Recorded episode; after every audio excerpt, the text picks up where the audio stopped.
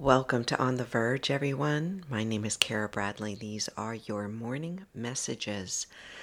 I am going to take a slightly different direction in the next few days, just giving you a heads up. I've been talking for the last, honestly, the last few weeks, been going deep into mindsets and a lot of personal stuff about my own well being and how I'm feeling what's happening with me.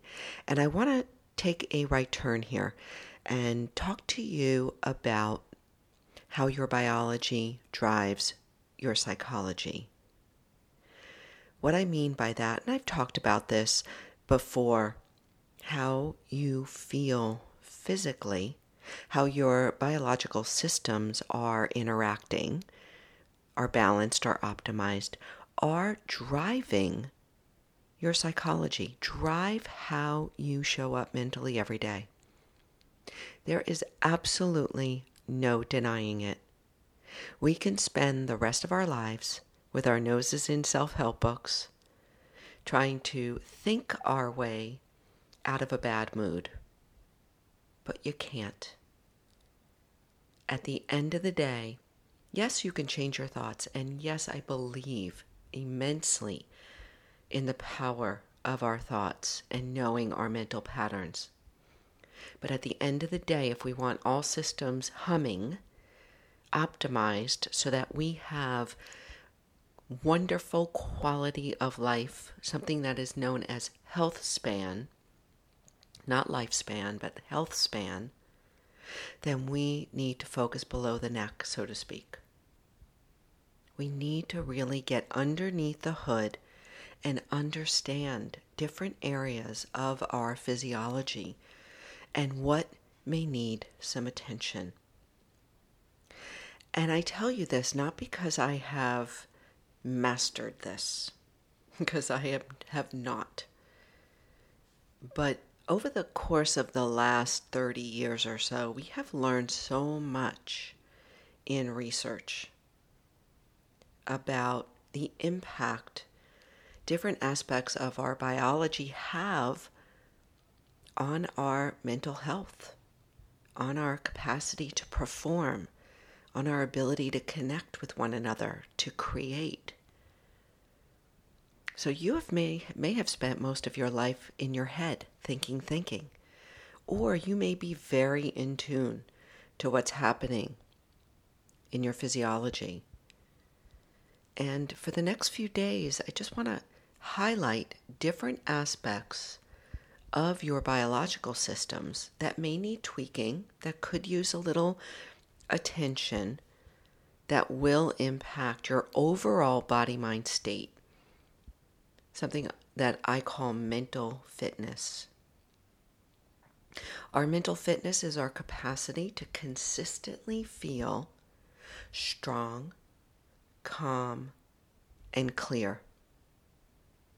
It's a capacity that allows us to step forward into our lives with our with our feeling most genuine, authentic and confident. Feeling bold and courageous and brave. Being able to meet life head on instead of hiding away or playing small. When these systems and I will talk about our gut, because that's the root, our gut, nervous system, our immune system, our cardiovascular system, our muscular skeletal system. When these systems are in sync or in coherence, it's like that well oiled machine things start to hum.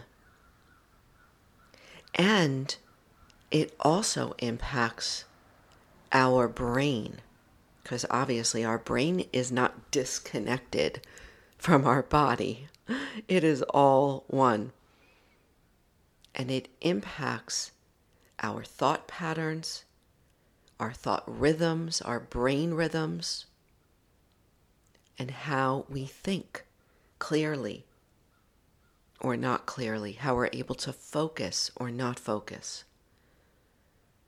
how we're able to handle stress or recover. Something I've been working on a lot. And what I've learned from my own investigation, personal investigation, is that it all matters. What I eat matters, how I breathe matters, how I move matters, how I sleep matters, my social connections matter. Not one of these can be left aside if we want to truly, truly realize our potential in this lifetime. So there was a lot there. This is kind of a little introduction to where I'm headed. I look forward to diving deep. It's going to be a challenge for me to get this all in in six minutes or less, but I'm going to encourage you to look at the show notes, to really make sure that you are checking those show notes because I am going to take the time for you to really pack them in with resources. Giddy up, my friend. Let's go. Have a good day.